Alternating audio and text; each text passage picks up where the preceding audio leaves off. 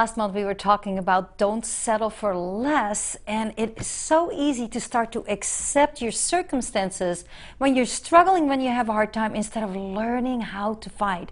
Most of us will fight right away. Most of us will say we're not going to accept this, but when we kept keep, keep being beat down over and over and over again, how do you fight? How do you change it? And how do you say, I am not settling for less? So today is what we want to talk about with that. We want to say, how do you not settle for less? Uh, I want to give you a pretty extreme example about that right now because something that happened right here at the studio just a couple of months ago was we, we filmed one of the messages and everything was just great and fine. And then when the TV editor was looking at things, all of a sudden the entire show broke, corrupt, messed up, not working, trash, basically. But he didn't want to just dump it. So he worked a whole week on it over and over and over again. And then he could not find the problem. Finally, he spread the show out as far apart as possible to pretty much to the minimum minimum of the second. And he found one little glitch in the entire show that was one fifteenth of a second. Nothing.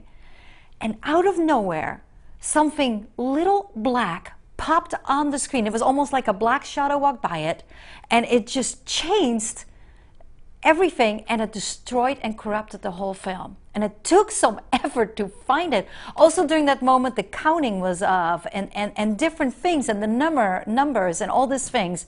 And then while he was working with that, once he removed and deleted the 15th of a second, the entire show was fine he came to the studio and, and decided to talk and he walked up to one of the secretaries and he asked her he says guess what happened? I can't believe it. And she came up with a response that he was like whoa and i want you to know about this. She says oh you have met our ghost. And he's like what says yeah there is things happening that nobody can explain that make no sense at all and you have got to experience that. It's just that's not just that. Late at night, sometimes they see a child here that, and there should be no child here. It's not even a real child. And that was not the only thing, because then she started sharing, and she says, "We they see children here late at night, a child, a little girl, but there was no girl at all." And then they were talking, and they said they heard children crying at night, but there were no children here at all. And then we started realizing the problem was a little bit of bigger than we realized. And you know, it was actually good news to me because when I know that demonic forces are not happy with us, that means we're doing something right. That it means we're we're onto something. So what do you do when you know you have a bigger problem than you realize that is right there? What is it that you do when the weirdest stuff happens that you all don't even know till afterwards. And that's what this show is about. How do you deal with demonic forces? What authority do you have? Can you function like that everywhere? Or is it a challenge? But before we do that, why don't you take a clip? What just happened with us? Okay guys, this is the editing system. This is uh, 366. You'll see the little black spot right there um, you'll see the timeline head move across here and you'll see how fast it goes by. Anyways, it goes right when Barb says, a change in my heart. So check it out. Then that it'd be longer quiet. And the most amazing thing happened because there was this change in my heart to start seeing the fuller picture, like with the cat, with Ken with the cat, you know, all of a sudden I realized what he went through. So that's it. Um, it froze everything up. As soon as I'd hit that and try to send it back out, it would freeze right at that one spot and never could go past that. So interesting placement where that uh, where that hit. So let me know what you think. Wow, it looked like nothing, did it? It did not look even like a big deal. And yet, it made an impact that it almost destroyed an entire show. And that is so typical of what Satan does. It says in the Bible, in John 10 10, the thief comes only to steal and kill and destroy. And this is Jesus talking about that. First he steals, then he kills, and then he wants to destroy it. Now, if we would have settled for less at that moment and given up on that, we would have never found it. Our editor worked for a whole week, seven days on this thing. He did not quit, and we were able to deal with it. So, but how do you deal with that more? Because Jesus says right after that, Satan might steal, kill, and destroy, but I came to give you abundant life. So, how do you get that access? How do you pull in that excess life to not let him steal your joy anymore? And you know, mistakes are made. And, and first, you experience things like that is weird. I've had big black wings right, black wings right in front of my bedroom window that just would creep me out. That were just weird. I've had had voices that said weird things to me. I've walked on the street, and all of a sudden, a man in this particular case looked at me and he was spitting out evil at me. And I'm like, I don't even know who you are. And just weird, weird stuff. Demonic dreams that you wake up and you don't know what to do. And in the name of Jesus, you say it and it doesn't even work that moment. It's like, wait a minute, what am I doing wrong? Now, I want you to know that you might want to think you're doing things wrong, but you learn and grow and you change and you start taking risks, you start activating what God is teaching you, and through your learning, you start to see that you have so much more authority than you realize. There is so much more than you can do, and it will not stop. It says it right here in Second Corinthians, starting um, at verse 10 in verse 3, and this is what it says For though we walk in the flesh, we do not war, war according to the flesh. You're in this body, this body only need on earth. There might be a war going on, it feels like that, but you're not part of that. You don't have to be. For the weapons of our warfare are not of the flesh, but divinely powerful for the destruction of the fortresses. We are destroying speculations and every lofty thing raised above up against the knowledge of God, and we are taking every thought captive to the obedience of Christ. Have you had a thought before, oh, I should just drive off a cliff? Have you had that thought before, it's never going to be right? Have you had a whole conversation about your husband or a friend before you saw him and got angry the moment you run into? We have these thoughts. So, how do you captivate the thoughts and say, that's it, no more? You know what? Stay tuned. I know this is going to help you. We will be right back. Barb TV, the stories we bring, the problems we show, the solutions we present are real. They are raw and they are authentic. The stories we share are with real people. Are you struggling? Or do you know someone that has problems? We want you to know that you are not alone. Many can relate. Are you afraid? God wants to give you peace. Do you feel unloved? Know that God loves you. God wants to give you love, peace, joy, and hope. It's all about the real deal. Barb TV wants to share with you its resources, answers, and hope. It is time to not live in a mediocre life, but for you to step into your full potential. God has great plans for you. We have great answers, resources, and hope BarbTV.org or 855 515 5550. So, how do you take those thoughts captive? How do you get these thoughts? It's just, oh, he's going to be late again. Oh, he's going to do this. It's these thoughts keep coming in over and over again. And, you know, it's, it's just the typical way that Satan works. The good news is, you don't have to put up with it because greater is He, Jesus, that is in you than He that is in the world. Did you know that out of the demonic force is way outnumbered by the angelic realm? Because when Satan was cast out of heaven, he took one third of the angels with him, which are now demons. But guess what?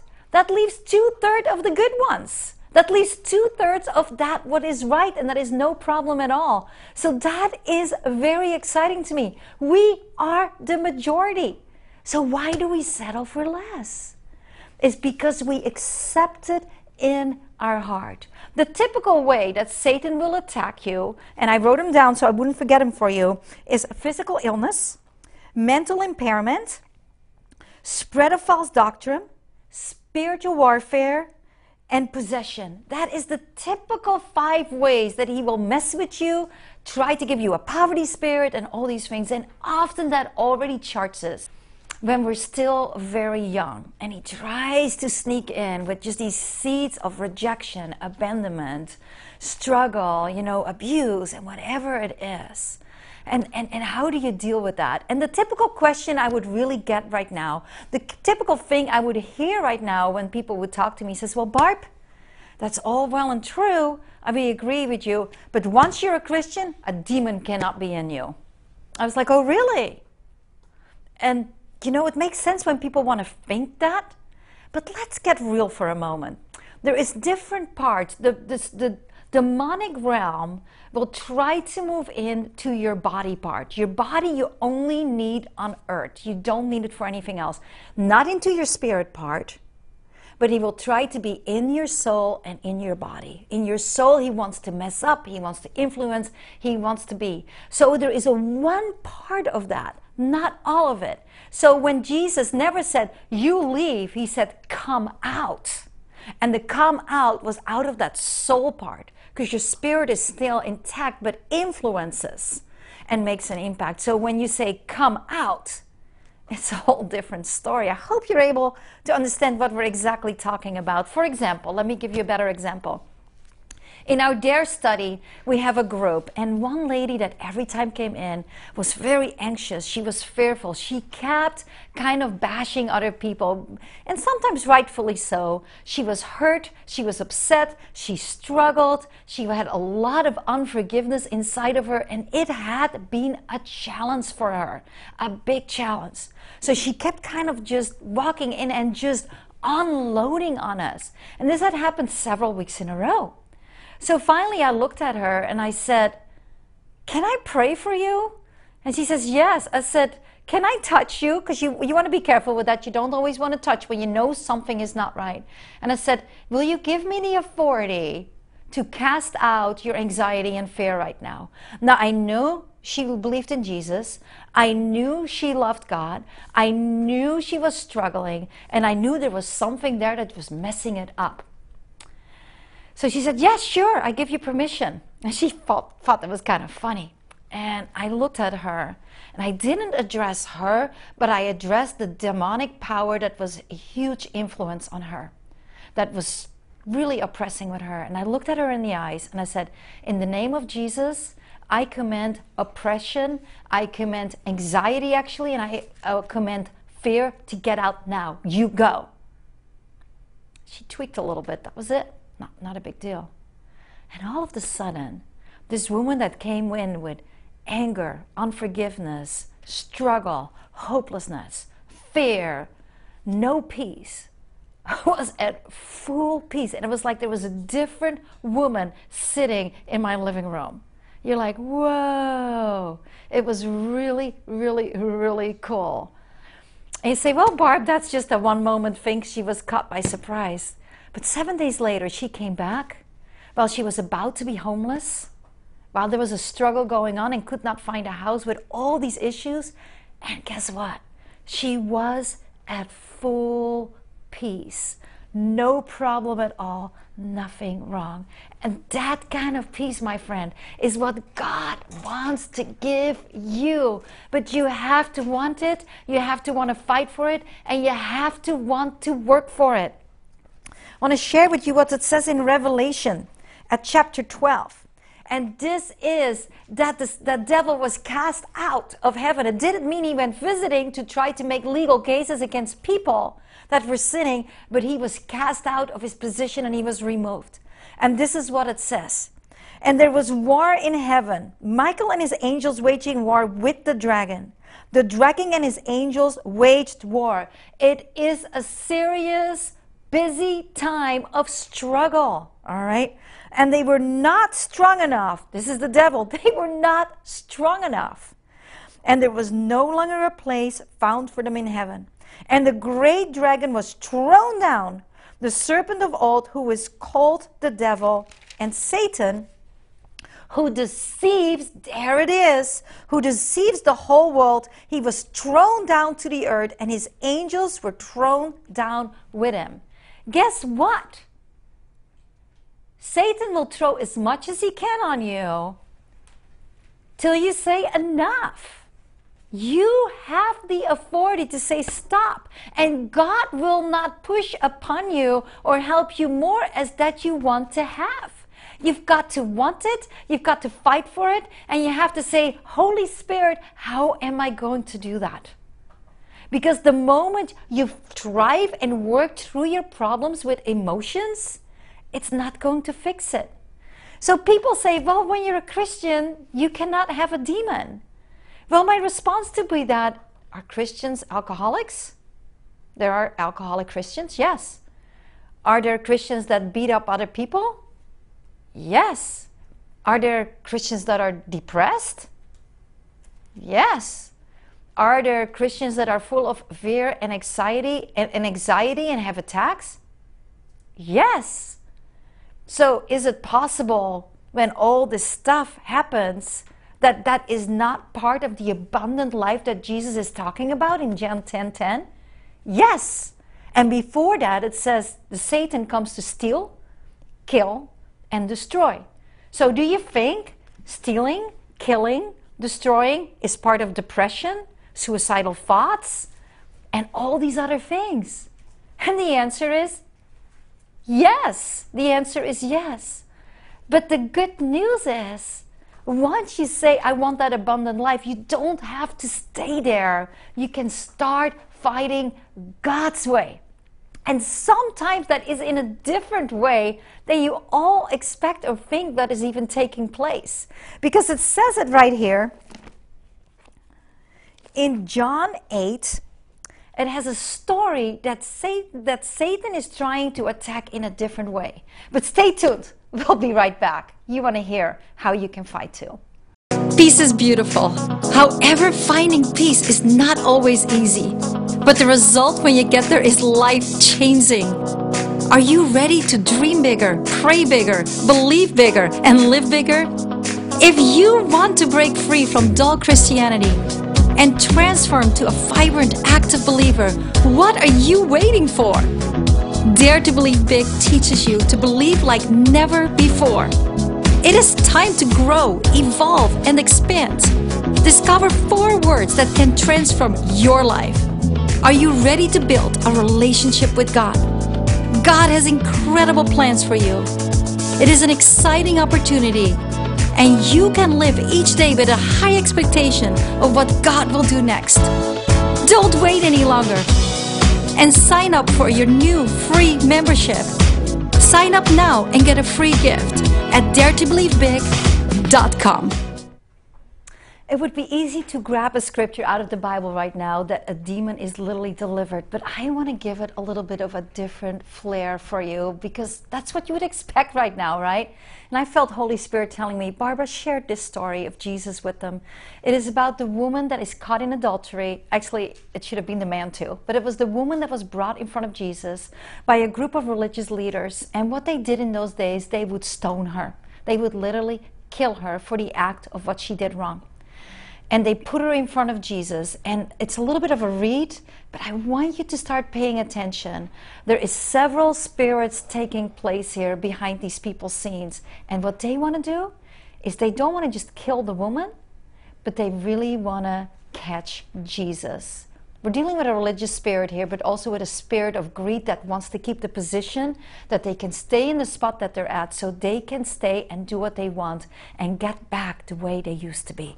And it says it here But Jesus went to the Mount of Olives early in the morning. He came again into the temple, and all the people were coming to him, and he sat down and began to teach them. Then, there we go. The scribes and the Pharisees brought a woman caught in adultery, and having set her in the center of the court, full attention, all eyes on Jesus, how are you going to deal with this? Now you have to say, let's kill her. They said to him, Teacher, this woman has been caught in adultery in the very act. Oh, lovely. Now, in the law, Moses commanded us to stone such woman. What then do you say? Now, this is important because what we are used to do when we are thrown into a situation is to react or to respond fastly instead of to listen to what Holy Spirit is saying in that moment. While Jesus was on earth, he functioned as a man. He was the Son of God, but he functioned as a man, which means you and I could also do that. And instead of reacting with the situation that is thrown right in front of him, he does something different. And it says they were saying this, testing him. There we are. So that they might have grounds for accusing him. And that was all to protect them themselves, their position, and who they were, and how people looked up at them. But Jesus stooped down. Wait, what? Aren't you going to yell, scream, and command this, this stuff to deal with? Are you just not going to cast it out of them? What are you doing here? But none of that is what Jesus did because he waited for direction. You have to step into the authority where you're at. You have authority over your family with demon possession and issues. You have authority of a situation that you are responsible for. But when you're out of that area, it is when Holy Spirit gives you that authority when you can step into it or not. And Jesus here stooped down and with his finger he wrote on the ground. It's like that silent person perfect moment. They call it also those pregnancy pauses in a speech that he leaves everyone hanging, but he's writing down. And in my opinion, I think he's connecting to know how to respond. They persist and asked him. He straightened up and said to them, Now, this is key because this was knowledge with wisdom. He who is without sin among you, let him be the first to throw a stone at her. There was no yelling, there was no screaming, there was no condemning, there was none of that. But he responded the way Holy Spirit said it. And he does something interesting right at this moment. He doesn't keep looking them in the eyes. He does something very different. He allows them to reflect and not just focus on the anger, frustration, and pride that they're working with of who they are, but he looks down again. And it says, Again he stooped down and wrote on the ground. When they heard it, they began to go out one by one, beginning with the older ones, and he was left alone. And the woman, where she was in the center of the court, she was still there. Straightening up, he waited all that time. Wow, what a different approach. Straightening up, Jesus said to her, Woman, where are they? Did, did none of one condemn you? She says, No one, Lord. And Jesus said, I do not condemn you either. Whoa, this is Jesus? Go from now and sin no more. And that sin no more is so important right there because that was a, a, a, spirit of lust. She was dealing with it and she bit into it and she did the act in her body herself, of course. But what was so important is when we're being cleansed and when things are being removed from us and when we get a new chance if you don't clean up, if you don't fill it with the Holy Spirit, if you don't start putting godly things in there, it comes back to you sevenfold, as the Bible says. So it is so important who you help and what you help and what the results are going to be after that. Jesus knew that. He focused more on the woman and said, Sin no more, but he did not tell the Pharisees that. Did you catch that? There was a different way of dealing with it. The good news is that Jesus says we can do it too. And that is really cool because in Matthew 8, he sent out the people. He sent them out. He sent out disciples, his followers, and he told them, Go do this. And they came back, and this is what they said. When evening came, they brought to him many who were demon possessed, and he cast out the spirits with a word. He cast them out with a word. That's all you have to do. All you have to do. And healed all who were ill. Many times, not always, but many times, demons will afflict sicknesses and diseases and infirmities on you. They will mess with you and they start you, and you have to work through that to learn how to deal with that. So, how do you work? And it says it right here. He cast out the spirits with a word and healed all who were ill. This was to fulfill what was spoken through Isaiah the prophet. He himself, Jesus, took our infirmities and carried away our diseases. He has paid the price in full. It's basically illegal right now for sicknesses diseases, infirmities, and all that. It's us dealing with it and accepting that instead of stepping into what God wants to give you. And sometimes that's a process too. But God has given what you can now deal with. And by the way, if you want to have some life changing tips that will help you and understand you how to do that, go to loveyourlifeministries.org for a, a link or barbtv.org or go to Dare to Believe Big and it will help you and show you some great valuable tips in how you too can learn and help in what you're really dealing with or what to do next. So, real quick, at the end, Jesus sent them out. And this is how they returned. And it says, The 70 returned with joy, saying, Lord, even the demons are subject to us in your name. and he saw Satan falling with lightning. So, what it really is saying, you don't have to settle for less. You don't have to put up with things. You have the right to bind, you have the right to paralyze those demonic forces, or you have the right to cast them out. But what is important, like Jesus did, listen to the way he did it. Ask how to react. And I know he will show you the way and guide and direct you. God loves you and He wants you not to be stolen from, not to be killed, and not to be destroyed. But He wants you to have the abundant life. And He wants to help you and love you and show you how. We want to pray for you. 855 515 5550 or go to our website, barbtv.org. God loves you, and so do I And it went all the way down my spine, and it was, I can't, even explain the pain. I've Did it come out of nowhere? Came out of nowhere. Was that yes. because of the pain? Yes, it was because of the pain, and it was because it was the aneurysm, but we didn't know at that time. So you they saw him. You saw who? Jesus. You saw Jesus. The peace of Jesus. What does that look like? I couldn't see his face, but he had a white robe and he was huge. He spoke to me. What did he say? Linda, I have a job for you to do. You got to go back and tell people I'm real and alive, and I love each and every person so much. You were not really living for him. No. But he got your, and that is so typical, I think, of Jesus to work like that because he picked out the common people, Amen. not kind of the most qualified people. Right.